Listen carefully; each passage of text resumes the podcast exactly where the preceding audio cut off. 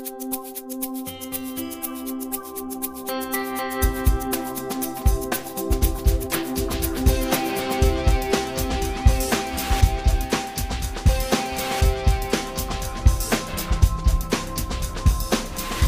folks. It's June 20th, 2011. I'm Skip Ruddertail, your otter editor, and this is episode 11A of the Bad Dog Book Club.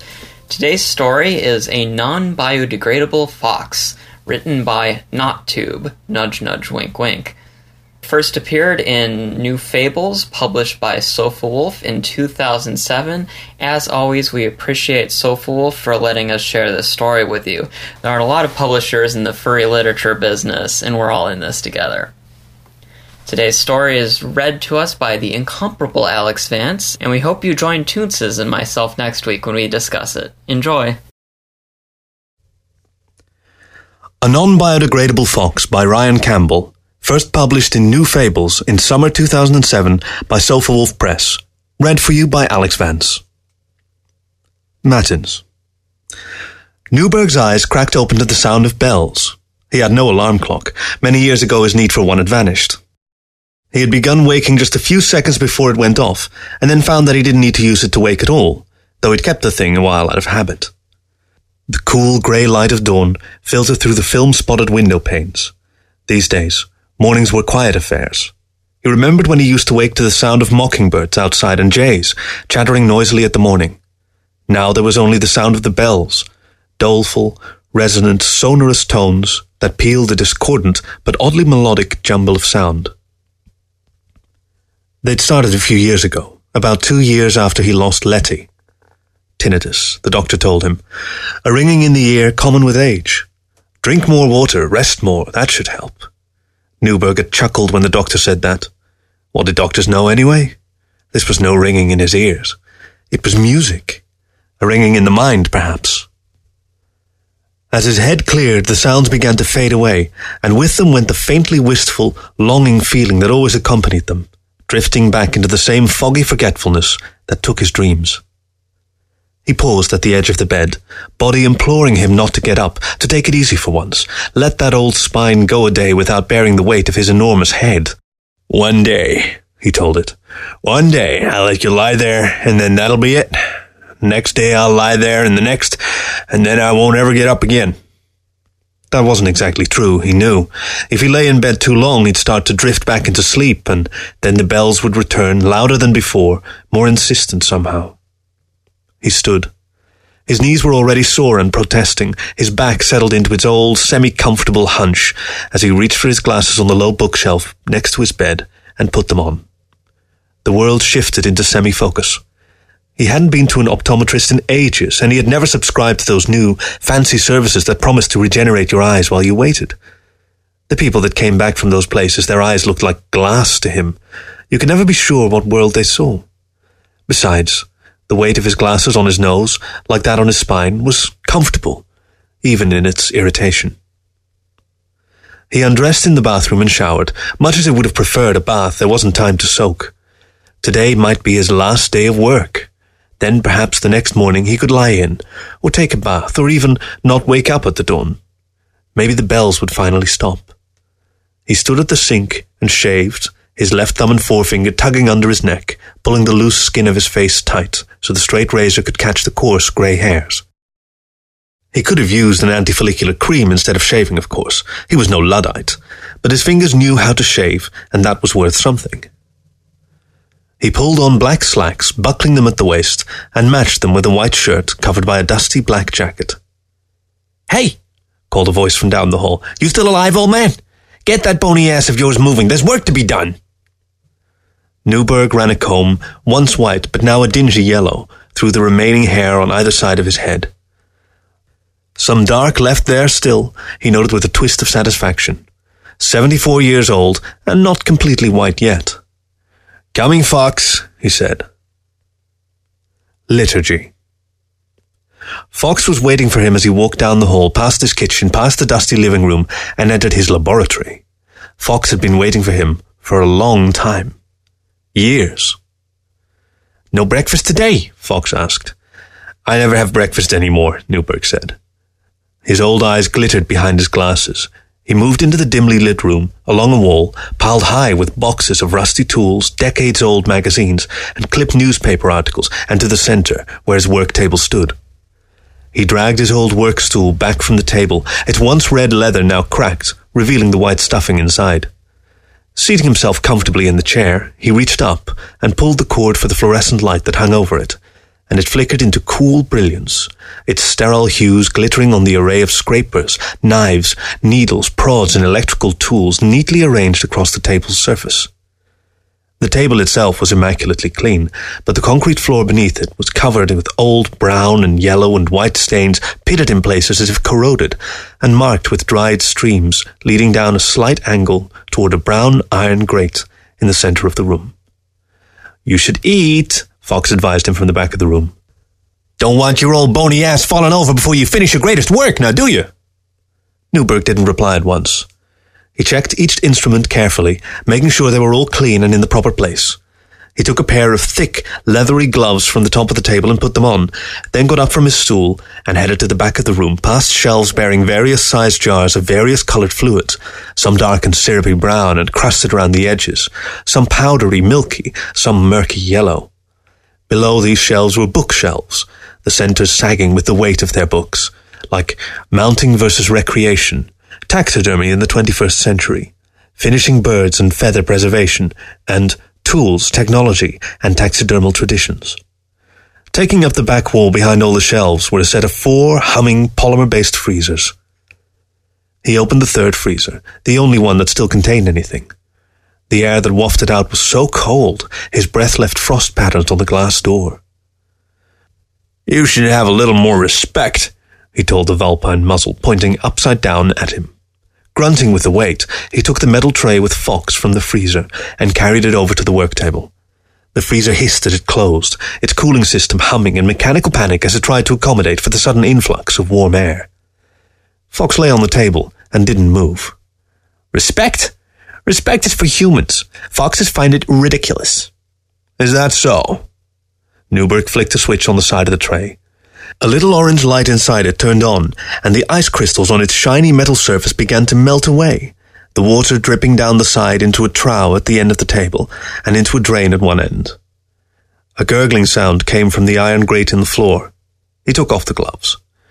Then I suppose you don't mind if I don't do so good a job on you, huh? Maybe I'll just be a little sloppy. I'm tired today. Fox barked a laugh through his stiff muzzle. You might, but it's not me you're doing this for. This is all for you and yours, right? You just have to make sure I last. A little memento to remember me by, skin and bones. Newberg pulled on another pair of gloves, latex ones this time, thin and pale blue. Seems to me you were the one hounding me to get out of bed this morning, huh? Ah, you know I care about you old man. And me, all this, your work. It's important to you, ain't it? That's why I get you up out of bed. Anything to keep you going. We foxes may not have much respect, but we do care. And skies above, turn off that heating tray. You're going to scorch me. Obediently, Newberg flicked off the switch again. Are you ready? Ready? Fox sounded incredulous. Old man, I've been ready for more than four years.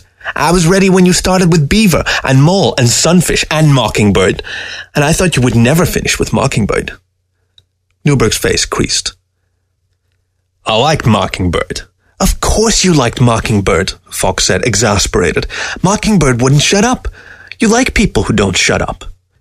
Must be why I kept you so long, huh? No, that's my charming personality at work. And how do you answer back? You stick everyone you like in a freezer for four years. Newberg picked up a scalpel. Not everyone. He bent over, tentatively taking Fox's left hind leg in one hand, and finding that it was no longer cold, gripped it more firmly. The scalpel dipped down toward Fox's belly. No, not everyone, Fox said. Not the female. Newberg froze. You keep your mouth shut. My mouth is always shut, Fox protested. Letty was different. You know that. Letty wasn't like you. Just another animal. She was a human. Newberg found himself getting angry, and the scalpel punched in just behind Fox's navel, deeper than he'd planned. Humans are animals, said Fox, seemingly unconcerned by the silvery bright crescent sliding down toward his tail. They're just not very good at it. Newberg's eyes watered. Just from the eye strain, peering too closely, he told himself. Letty was. You don't preserve people like you do animals. It's.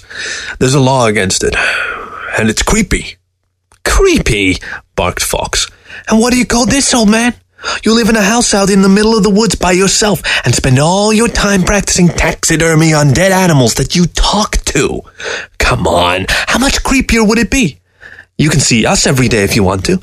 Wouldn't it be nice to have a stuffed wife sitting at your breakfast table? You could talk with her just like you do with me. You could sit with her and watch television, even carry her to bed and curl up with her at night, saggy old man arm around cold. F- Stop it, said Newberg. That's horrible, absolutely horrible. Is it? Fox's left eye stared resolutely up at the fluorescent light, the twin pair of glowing tubes reflecting in it like a gleam. I wouldn't know. I'm just a fox. Newberg's left hand trembled as he reversed direction, tracing the scalpel up toward Fox's throat. He stopped, trying to compose himself, trying to ignore the tingling pains going up his arm. He forced himself to breathe more slowly. You wouldn't understand. No, said Fox. I suppose I wouldn't. You humans are strange about these things. You want to make things last forever or make them go away so you can pretend they never were. I remember when I saw you and the female, when you were eating on the ground, remember? I remember. Newberg pulled off his glasses and rubbed his eyes. How long ago had it been? Not so long, perhaps. This fox could remember. Fox has lived how long? Eight, ten years? So it couldn't have been more than fourteen? He and Letty had sat on a tablecloth out in the woods near the stream. It was summer. The air was heavy and hot and filled with the scent of pine and earth. They were together to forget for a while, their sons off in the wars. They had sandwiches and iced tea, and she was grumpy because her leg hurt, and they'd had to walk over a mile to get there. She was wearing a flower print hat, and he'd helped her sit down. And then they'd seen the fox. Look, he told her. Now isn't that worth coming out here for? The fox was drinking from the stream. Oh, it's lovely, she'd said. Just think how nice it would be, all dried out with his head all tilted to one side, stuck on a metal bar in the living room. That had hurt. Letty had never approved of his work. I like living things, you know that. He'd scolded her. You tolerate living things, she said back, and then he told her that lately she barely qualified as a living thing, what with her moping around, and that was why he only tolerated her. It was a terrible thing to say, and he regretted it instantly, but was too bitter and angry to apologize or take it back. And probably the only reason that she didn't head back right away was that her legs were still sore. Instead, she threw a rock at the fox and it darted back into the forest. She ended up saying she was sorry first. She always apologized first, and she leaned against his side, and he put his arm around her and squeezed a bit, and that way he didn't have to apologize at all. She was right in a way. Perhaps he didn't pay as much attention to the living as he could, but she was wrong too. He did care about them. He'd always told her that was why he did what he did, to cheat death, if only in some small part, to give back some of the life that it took away. His way, even if the dead couldn't live again, at least it made it easier, for a while, to imagine that they were alive, to see what the world had been like, with them in it.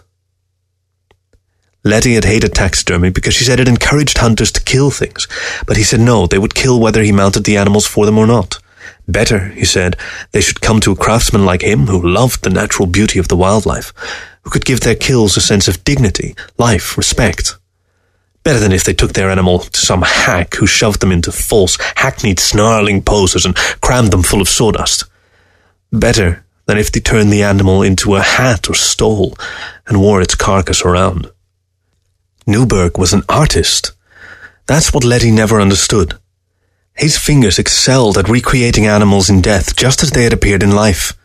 Admittedly, he didn't see many of these animals in the wild, but he had photographs and videos to work with, and his creations were so startlingly realistic they often fooled people. He had won several awards. He'd even been commissioned to create a southwestern diorama for the Smithsonian, once long ago, but he hadn't wanted to spend that much time in the city. You there, old man? said Fox. Newberg rubbed his eyes. I, uh, I remember, he repeated, replacing his glasses. Reflect tomorrow. Work today, Fox snapped. He nodded, and began gently peeling the loose skin away from the underlying tissue, then picked up a longer blade and cut deeper, severing muscle walls and visceral tissue, opening up the abdominal cavity to the sternum. I have something special for you, he said. Oh, goody. What could that possibly be? Fox stared upward disinterestedly. A mouse? Oh, wait, can't eat. A vixen? Wait, can't mate. Are you going to put me outside and let me fall apart and be eaten by worms and beetles and turn into dirt? Newberg grunted. I have a canister of VL89 preservative. I've been saving it for you. You know what that means? Uh, that you're a crazy old coot? He put down the knife and picked up the bone cutters in two quick movements, crunching Fox's sternum in two. It means I don't remove your skin, your bones, your muscle tissue. This stuff is top of the line. Ten grand an ounce. I just flood it through your vascular system and it preserves everything but the organs. Even your eyes and nose will stay, though I have to varnish those. Less work for me, and you stay looking pretty well into the next century. No glass eyes for you, my friend. Fox scoffed. Sounds like something special for you, not for me. What do I care about pretty? I'm dead. Newberg bit his lip. You're no longer with us. No, you're the one talking to dead animals. You're no longer with us. I'm just plain dead. Newberg pulled open Fox's abdomen, the white sheets of visceral tissue tearing apart like stubborn cobwebs. He slipped his gloved left hand inside and pulled a length of intestine part way, having to use his right, with a scalpel, to separate the tissue so he could pull it free. Oh, yeah, Fox groaned. I've waited four years to feel you inside me, old man. Oh, that's disgusting, snapped Newberg. And stop calling me old man. I have a name. You call me Fox. I tried to think of a name for you long ago. Out came a kidney, and the scalpel freed it. The intestines and kidney were dropped into a metal bucket by the table. Oh, something fruity like Sly or Chester or Renard, I guess. Fox seemed unconcerned by the growing cavity between ribs and legs. But none of those fit, do they? Newberg pushed the heart aside, and with both hands carefully removed each lung. No, they were all too. I don't know. None of them were right. Fox hissed. They were all too specific. To you, I'm Fox. Not a fox, but all fox. His voice grew cold as his skin. And to me, you are all old men. That's why I call you old man. This may sting, Newberg said, feeling suddenly angry, unsure why. His fingers curled about the now sagging heart and the scalpel cut through Fox's vena cava as easily as if it were a cooked noodle. He got up and went to a small refrigerator at the end of the freezer. Nothing stings any more, said Fox. How about for you? Holding a small sealed jar in one hand and a pump in the other, Newberg returned to the table. He inserted one end of the pump into the opening in Fox's heart, then attached the other end of the pump to the top of the canister and turned it upside down. A thick, viscous fluid began to fill the pump, and Newberg squeezed the bulb on top once, forcing the fluid into Fox's heart and arteries. You can't feel this? he asked, squeezing again. I'm beating your heart for you again. He sighed. As for me, no, not much hurts anymore, I suppose. You either learn to live with the pain or you don't. Not even the female? Fox asked. Are you sure? Who's beating your heart, old man? Newberg stopped squeezing the bulb, half expecting Fox's rigid body to contort. You really should be more grateful. This is great stuff. Well, why don't you try it then? Fox asked. Newberg ignored him. In about 20 minutes, all your rigor mortis will be gone. I can pose you however you like. And in a few hours, you'll set that way. I was thinking something active, lifelike. What about you? Fox was silent for a moment. How about eyes wide open, tongue sticking out with all my limbs bent backwards, he suggested. Don't be morbid. You know, when people have their pets preserved, they'll often choose a relaxed pose, curled up or sleeping. Maybe that would work best for you. Is that what I am, old man? Your pet? Now, Newberg said, you're just being difficult. I think I know what to do. Again, Fox was quiet. Newberg pulled the pump out of his veins and set it aside, along with the empty canister. Thousands of dollars gone into this animal. Beetles would never taste it. Insects would not crawl on it because of the scent. Bacteria could not survive inside it. It was, for all purposes, non-biodegradable, a permanent fox, It would last until the wind and rain wore away its fur and skin, ate it down to tiny particles of matter, like a rock. Why? Newberg wondered. Why this animal? He opened a drawer, took out sponge-like organ fill forms, and carefully inserted them into Fox's chest and belly. You hate it, Bear, Fox accused, as if reading his mind. You did a terrible job on him, and he was so polite and eager and willing to help. He practically bent over backwards for you. In fact, I think he did on one occasion. But Mockingbird you loved. You spent so much time on her, and she was a real harpy, berated you every step of the way. Newberg's hands were trembling again as he picked up needle and suture. He could use a dermasealer, probably should, but needle and thread would do here. There was love in it somehow. Carefully, he began to stitch Fox's belly back together. I suppose I like the give and take. The challenge, the bickering. Mockingbird fought me, like you. Oh, I'm such a terrible burden, Fox teased. You didn't like it when the female fought you, though. Newberg's voice was harsh. Oh, what would you know about it? You weren't there. His fingers made swift, deft movements with the needle, drawing the white furred skin together as if it had never been separated. But you did, didn't you? Oh, you don't know what you're talking about. Newberg closed up Fox's throat and briefly imagined sewing up his voice box as well so he couldn't talk. He frowned. No, that made no sense. That was insane. Are you sure, old man? Fox's eyes glittered coldly in the fluorescent light. Only just now, Newberg realized his teeth were bared slightly. Were they like that all the time? Sure of what? he said. He cut away the ends of the suture with a scalpel. Sure that it's not your dead mate you've been trying to sew up all this time. Fox's head suddenly turned to the side, staring directly at him with those cold, slitted eyes. His mouth hung open, teeth bared, tongue lolling mockingly. Newberg's hands jumped, the scalpel falling and skittering across the concrete floor. He stumbled backward, a sudden pain shooting up his left arm, his chest feeling suddenly as if he were being sat on, heart crushed beneath a terrible weight. He gasped for breath, voice grinding in his throat like a car failing to start, his eyes fixed on the terrible gaze of the dead animal on his table. Fox slumped a little more to one side. Don't die on me yet, old man. You've got work left to do, don't you? The pressure on his chest grew greater. Talking was one thing, but he had never seen anything move before. How could it be looking at him? It was the preservative, Newberg realized suddenly. It had softened the muscles. The rigor mortis was leaving Fox's body. He was just going limp, that was all. No supernatural nonsense, no confirmation that his wits had gone utterly. He was fine. Alone, in his way, but fine.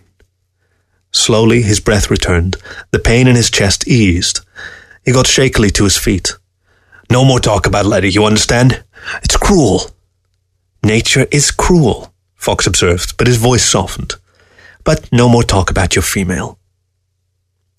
Leaning on his table for support, Newberg prodded the animal with his knobbly fingers.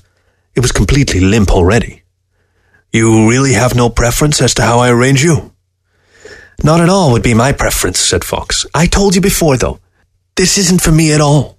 This is for you. For all old men, thought Newberg. The hours. Do people really, Fox asked, looking bright-eyed and alert, have their pets preserved? Newberg peered at him over the top of his glasses, then adjusted the rods holding Fox's head upright. They do. In the last few years, it's nearly all taxidermists have to do once the hunting stopped. There, now each ear. He bent the wires, keeping Fox's ears perked so that they swiveled forward a bit. This was the most challenging part of the process, keeping the animal in position while the preservative set. Completely limp and uncooperative at this point, it was difficult for Newberg not to view Fox's continually sagging and twisting limbs or drooping tail as some kind of passive-aggressive tantrum. Fox grinned at him, his tongue lolling. Newberg made a noise of exasperation and pushed the tongue back between the sharp yellowed teeth, closing the muzzle again and holding it shut with a loose rubber band. And don't look at me like that. I know it doesn't actually make sense, but maybe for some people it's easier to pretend nothing ever happened, that outside their little worlds are still going on just like always.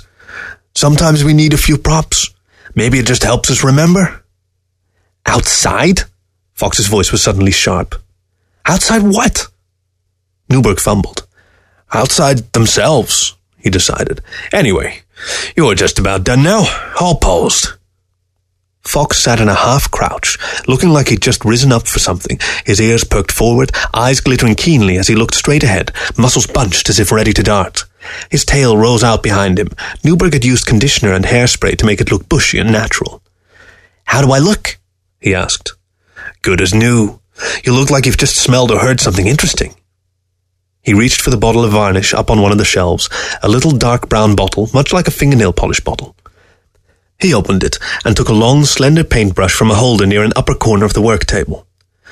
I remember smells, Fox commented, not bothering to wrinkle his nose as the flat brush spread a clear liquid across its black, bumped surface. Oh, very informative. I remember what you smelled like out there next to the stream. What's that? Newberg asked. He dipped the brush back into the varnish and then painted it across one of Fox's bright amber eyes. He marveled at the effectiveness of the preservative. It seemed even to have restored the vivacity to the irises, the whites, which had gone bluish grey before, with clotted veins, seeming clearer again. Death, said Fox. Death and poison. Newberg put the lid back on the bottle and dropped the paintbrush into a jar of water, sitting back heavily on his stool. Ironic, he said. What's that? Just that my business of restoring a little life should make me smell of death, huh? That's not ironic, Fox sniffed. It's to be expected. His voice went a little harder. But don't kid yourself, old man. You don't restore life. Newberg rubbed his rough hands over his scalp. The few hairs that remained on top tugged between his fingers. We've been through this. I know you don't see it that way, but you're just an animal. You don't understand our world. I don't understand.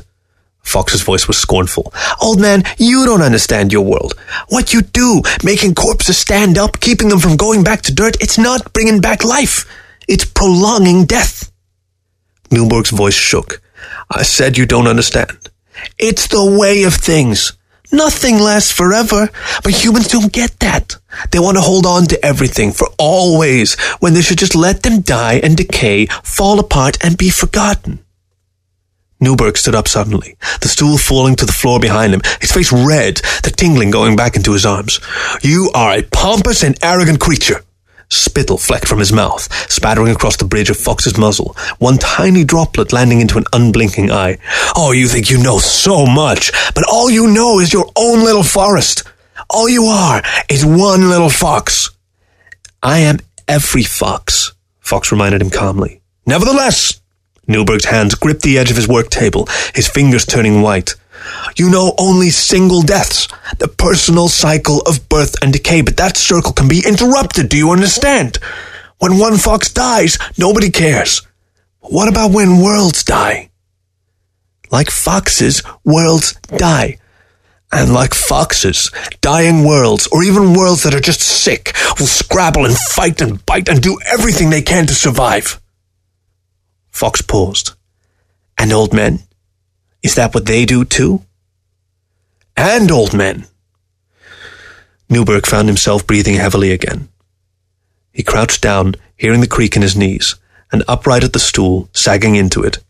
His whole body suddenly very, very tired, and he found himself wishing that he had slept in this morning, even if only for just a little. You never know, do you? When you're just sick and when you're dying? Yes, said Fox. You do, trust me. Newberg leaned on the table. We just wait now. It's okay, isn't it, if I sit and wait with you? I don't mind. He stared at his work, or rather what there was of it, most of the difficult part taken care of by the preservative. Fox looked so lifelike, so ready to jump and run, perhaps off the table and out the front door. Newberg took off his glasses and cleaned them with his tie. How did you die, anyway? he asked. Fox's voice was sharp. If I answer that, you have to answer a question for me. All right. You won't like it. I'll be fine. Fox was silent. Newberg cleared his throat, then asked again, So, how did you die? Slowly. Painfully. Fox chuckled. Newberg shifted on his stool uncomfortably. I mean, what caused it?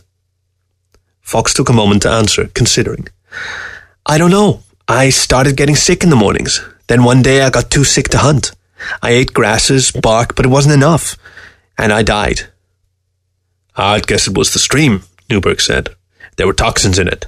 They warned people not to drink or wash their hands in it. Some chemical plant up the way or something. The water died, so the fox dies. Fox growled a little. Do you mourn the stream? Do you make it stand still and pretend that it is clean and beautiful once more? No, said Newberg. He sat next to Fox, who said nothing else. An old analog clock on the wall ticked sluggishly as the day crept by, past noon, then one.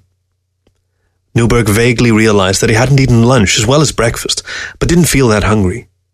His mind drifted in and out of his past, remembering the day at the stream, his boyhood, remembering Letty and her grumpy, argumentative moods, her sweet conciliation, her flowered hat. The stool should have grown uncomfortable, but it seemed a part of him, a new pair of legs tirelessly holding him up. He found his fingers unconsciously brushing along Fox's fur. Fox did not comment, but he made himself stop anyway. It was disrespectful somehow, and creepy. And now that Fox had put the thought in his head, he felt like one of the old women who preserved their cats, set them on their window sills to stare endlessly out into the sun with glass eyes, waiting for something to come up the drive. Not death, because death had already been and gone, but perhaps forgetfulness, oblivion. That would not come for them for a long time, not until the sun glaring in through the window had baked cracks in their noses, had melted the glue that held in their glass eyes, causing the drying skin under the fur to flake off bit by bit. No, that was all wrong, he realized. He didn't feel like the old women. He felt himself more like one of the preserved cats, watching days go by with eyes that could not see little more than a skin stretched over a stiff, unmoving frame, waiting for a delayed decay. He looked down at his handiwork from time to time and occasionally touched an ear, tugged lightly at a limb to see how the preservative was setting. But it doesn't matter to you, he said, because you aren't there anymore. You hear and see nothing. What doesn't matter? Fox asked. What I'm doing, Newberg said. This whole process. I'm not making things worse for you, am I? You're not really here. No, said Fox. I'm not. I told you before, this is for you, not me. I can accept that I'm gone and dead. Newberg said nothing. What caused your female to die? Fox asked. That's none of your business, Newberg snapped, but he didn't really feel the anger. Perhaps he was too tired to. I told you you wouldn't like my question, Fox said, but I answered yours. You said you wouldn't talk about her. I never said I wouldn't ask. Oh, you said. Newberg stared at the floor. It was cancer. Fox wouldn't know what that was, of course. A sickness, like you had, but not from the stream. Or was it? subtle little cumulative effects in the atmosphere, collecting in the food, in the berries she picked? At least, probably not. The question wasn't bothering him as much as he'd feared. It was relaxing in a way, freeing to talk about it. The last few months she wasn't the same at all. She was mean, argumentative, bitter. I'm not sure if she hated me then, but I told myself she did, that she couldn't stand being with me. So I worked a lot. Fox sounded surprised. You left her? I worked. I stayed in here in my lab. Oh, you don't understand. I couldn't be with her. She wasn't the same. He found his voice breaking, the pushed aside sense of loss welling up, seeping through all the cracks in his memory. It was easy to remember her from before, as cranky as she could be sometimes, as challenging and difficult. That was the Letty he loved. It didn't hurt to remember that, though that Letty was gone. He looked at Fox. Every moment I was around her, she was. There was so much meanness in her. Her face, all twisted with loathing for me, spite, bitterness. I couldn't bear it. I've heard, said Fox, that dying foxes will scrabble and fight and bite and do whatever they can to survive. Newberg could feel the pleading expression in his face, his eyes unable to focus. It wasn't her. It was just a cancer that had taken her over, eaten her up. Fox said nothing. I just wanted things to be the way they were before. He looked at the animal, who stared resolutely out into the distance at something far away, something Newberg couldn't see or hear, that fixed its attention. I can't move, Fox observed. Newberg poked him. The creature was stiff, his whole body sliding a bit across the table at the prodding. Rigor mortis had reclaimed it. Vespers. Hunger was gnawing at him now, but distantly, like a pup left outside, scratching to be let back in. He was suddenly aware that he had been sleeping. For how long? He glanced at the window. The light was already fading. It was not yet summer, so the nights were still early and cool, but it was darker now than he'd hoped. He looked back at Fox, crouched in eternal curiosity. Oh, don't look at me, old man. I got all the time in the world. You? I'm not so sure about. Newberg got to his feet. His bones were stiff, so unready to move. He found himself almost wondering if he hadn't inhaled some of the preservative himself, been left half frozen in a perpetual slump, his joints, muscles chilled and set like gelatin. His hand slipped around Fox's back and belly, ruffling the orange fur. Fox was as unyielding as a mannequin, even the strand of fur seeming oddly stiff and spiky. You ready, old friend? Ready? Fox said. His voice sounded sad. I'm already gone. But are you ready? After me, it's over. Do you understand? It shouldn't have gone so quickly. Newberg's voice trembled. I should have spent more time on you, days, weeks. I shouldn't have cheated. This damn, damn technology, all it wants to do is take everything away from you faster. Fox barked. What are we talking about again? I'm sorry. Newberg picked up Fox. The animal was far lighter than he expected. You weigh almost nothing. Oh, we foxes are creatures of air. I dance for you, but, you know. Did his legs twitch just a little? No, Newberg decided. Then let's go. He tucked Fox under one arm and opened the door. Outside, he breathed deep in the cool night air. It smelled the same as always. That was one thing that hadn't changed. He stepped out into the forest. Stars already glinted in the evening sky, or perhaps there were satellites. Pine needles crunched under his feet, and he realized suddenly that he had forgotten to put on socks and shoes, and that he was still wearing his bedroom slippers. He hadn't noticed. He walked deeper into the forest. Once, Fireflies would have winked at him in the twilight, but he hadn't seen any in the last three years. His feet knew the trail as always. In and around the white pines, the oaks, the hickories, past rocks layered with heavy mosses and lichens, through a hollow that still smelled earthy and rich. Fox was silent for the journey, and under his arm no burden at all, as light as if he didn't exist, just a phantom clinging wistfully to his jacket. Still, occasionally, Newberg heard the rare cricket though once these woods had nearly split apart with their exuberant chirping. They had chorused with frogs then too, but now there were no frogs to be heard. He wondered if he should hurry, as the light was fading fast, but behind him the moon was heavy and round and it would help him find his way back home easy enough. The trees, as he travelled, began to look less healthy. He saw fewer leaves on them, and broken limbs scattered his path, tripping him up several times. He began to see the now familiar white splotches on their trunks, looking like leprous sores eating their way through the bark. He didn't know what they were, or what caused it, beyond the certainty that it had to do with a poisoned stream. Frequently now, he saw the white streaks of bone in the tattered carcasses of fallen birds littering the floor. There were no scavengers here to take them, and any passing animal who thought to grab an easy meal would not travel far beyond these woods again. The earthy smell of the forest was gradually supplanted by the reek of decay, and another scent underneath it, plastic and needle-like in his nostrils. He could hear the sound of the stream now, rattling and hissing as it wound its way through the forest. Rounding a large rock, he saw a huge shape looming up before him, over six feet tall, massive paws spread wide, with claws three inches long sprouting from them. It was leaning against a tree. Hello, Bear, Newberg said. Newberg, said Bear. I'm so glad to see you, ever so glad. Give Bear a hug. Another time, said Newberg. Back still itching you? Oh, not bad, said Bear. It just won't stop. I've been scratching it against this tree for days or minutes or at least a very long time. Why don't you just pretend to scratch? suggested Newberg. That way it will only pretend to itch. Bear looked pleased, as if something that were bothering him was finally being taken care of. Oh, that's a great idea, Newberg. I'll try it right away. My eye! screeched a high pitched voice. My eye, my eye, my eye, my eye! Newberg looked down next to the rock.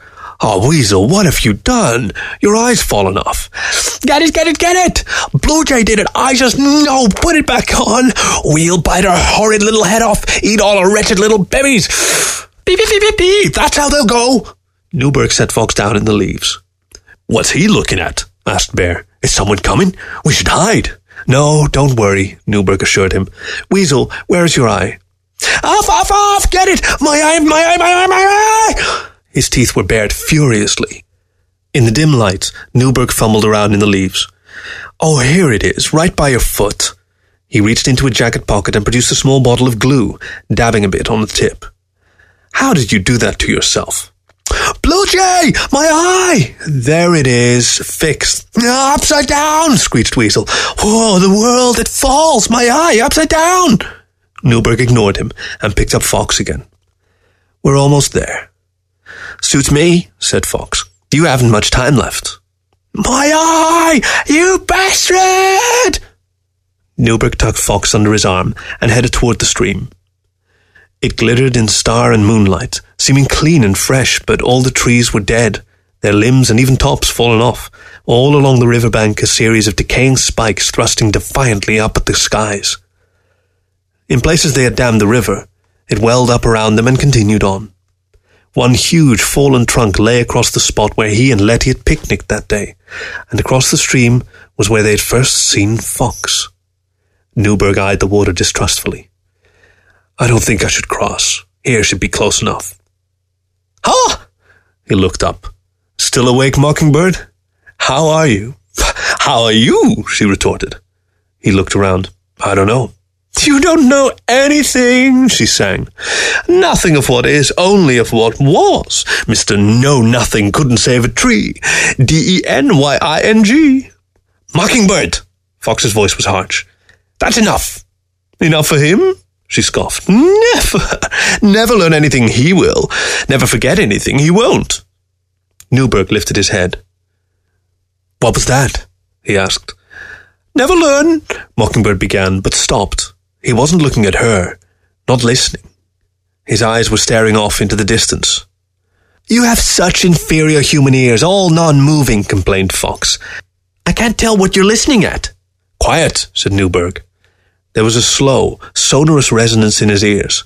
At first he wasn't sure he'd heard it, but then it grew louder and louder. A tolling, rhythmic ringing. It was the bells. Never before had he heard them during the day, while fully awake, but only in the cobwebby distance of half sleep when he lay in bed, refusing to continue his work.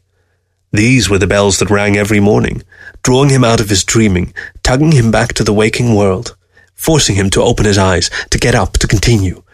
Only this time, he was wide awake, clear headed, paying attention to them, and he knew what they were. They were funeral bells.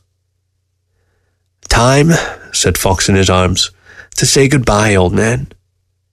The bells rang in his ears, behind his eyes, in his mind, vibrated his chest, shook him down to his gut, until he wanted to be sick. There had been a funeral. The bells had sounded just like this then. He had woken to a funeral every morning, and every morning he had gone back to sleep, gone back to his work of making life last just a little longer. But now, Fox was finished. The dream was over, and he couldn't ignore the bells any longer. Now he had to wake up. There had been a funeral for her, yes. That's what you did for dead people. That was what you did for the living people still left behind. He had seen Letty lying in her coffin, her face so pale and perfectly preserved, not looking like she was only sleeping, not looking like she might spring to life, but coldly and unmistakably dead, her flesh empty of Letty and everything that was her. He had stared at her, tried to imagine how this could be his wife, how this waxy thing in this box would look if it sat up and smiled and spoke to him. And the thought was so horrible that he closed the lid, refused to allow it to be opened, and told the few people visiting that they would have to remember her how she was. That thing hadn't been Letty. He wouldn't let it be her. He would always remember her instead, just as she was. The bells rang and rang, and he could not drown them out. He put his hands over his ears, but the sound came from his hands, or from his ear, or from inside his head, going out.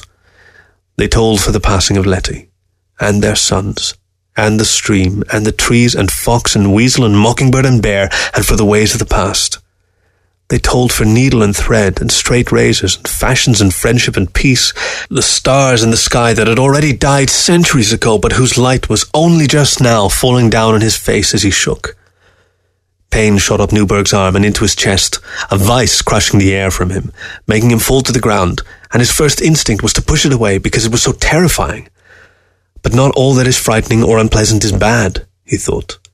Not everything familiar is sweet or useful. His heart clenched once, again, and his body dragged in the dirt, and sticks and old leaves twitched. He felt sweat on his skin. He gasped for breath. And then he let the pain in. It flowed away from his chest and arm and heart and into his mind and eyes, into all of him. It filled him. He let it rack his bones. He let despair and loss and regret pour into him. Oh God, he thought, she's dead. He caught his breath in a few full, gasping gulps. He stared up into the broken trees, at the black sky until he realized he could hear his heartbeat, steady and regular, as if nothing had ever happened. Tears were hot in his eyes, but cold on his cheeks, streaking down to his ears. The sound of bells faded. They didn't go quieter, they simply began to sound less and less genuine, until they seemed like echoes, and then like the sound of a voice immediately after waking from a dream not quite imagined, but not quite real. And then they were just a recently summoned memory. Had they even been there, he wondered? Or all this time, had he been listening to echoes? He looked up in the tree above him. There was a strange clump of old feathers there. Goodbye, Mockingbird, he said. Mockingbird did not reply. She would not. She had been dead for years. There was not really any mockingbird there at all, but he did not think it was too late to say goodbye. He got to his feet. Fox had fallen on its side where he had dropped it. He knelt and gently set the preserved animal he carried in the leaves by the tree, let it stare out, not back toward the house, nor back to its own side of the river, but upstream. He put a hand on the head that once belonged to a fox. He felt the coarse, unfamiliar strands of fur against his skin, and knew they were no longer vulpine fur. They were something else. A remnant, a reminder. Goodbye, fox, he said. Goodbye, all foxes. Goodbye, old man. He heard his wife's voice dance, laughing in his head, bouncing back to him across time. He smiled. Goodbye, Letty. He stood again, the soreness of his joints flaring up, and he allowed himself to hate it. He shuffled down the path, which was now almost completely dark. Time plucked at his ankles as he walked, and he broke its tendrils, breathing deep. His shoulders straightened, forcing the hunch upright, accepting its weight on him, though he knew futilely. He managed to stand tall all the way back to his house, which sat in a clearing at the end of a gravel drive, looking oddly small and forgotten, muted and distant versions of the places they had once been. In through the door to his lab, and to the back of the room, the freezers hummed, glowing blue and expectant. On the left wall near them was a small white box. He opened it, turned a key, and pressed a red button. The freezers shrieked in alarm, their dying wails echoing in the room as their thrumming heartbeat wound down. He pressed the second button and the alarms went off. Then he turned the key again, closed the box, and went over to his work table. He cleaned it off with a nearby rag, hung up the rag on the side of the table, and pulled the cord for the fluorescent light. It went out, flickered back on once in protest, and the room was dark. I'm hungry, Newberg thought. Ah well, I can eat tomorrow. Tomorrow I can do whatever I like. The rituals of preparing for bed seemed unfamiliar for him, new, as if he had not done them in years. The heat of the shower on his skin was immediate and soothing, the damp air full on his nostrils, the smell of soap oddly fragrant. He took his old threadbare pajamas out from under his pillow and thought that tomorrow he might buy a new pair. He did not feel ready to sleep. Surely the pain in his bones would keep him awake. Perhaps he would never feel ready to sleep again but his eyes closed heavily, and the next morning he slept in. You've been listening to A Non Biodegradable Fox by Ryan Campbell, first published in New Fables in summer 2007 by Self Wolf Press, read for you by Alex Vance. Thank you for listening.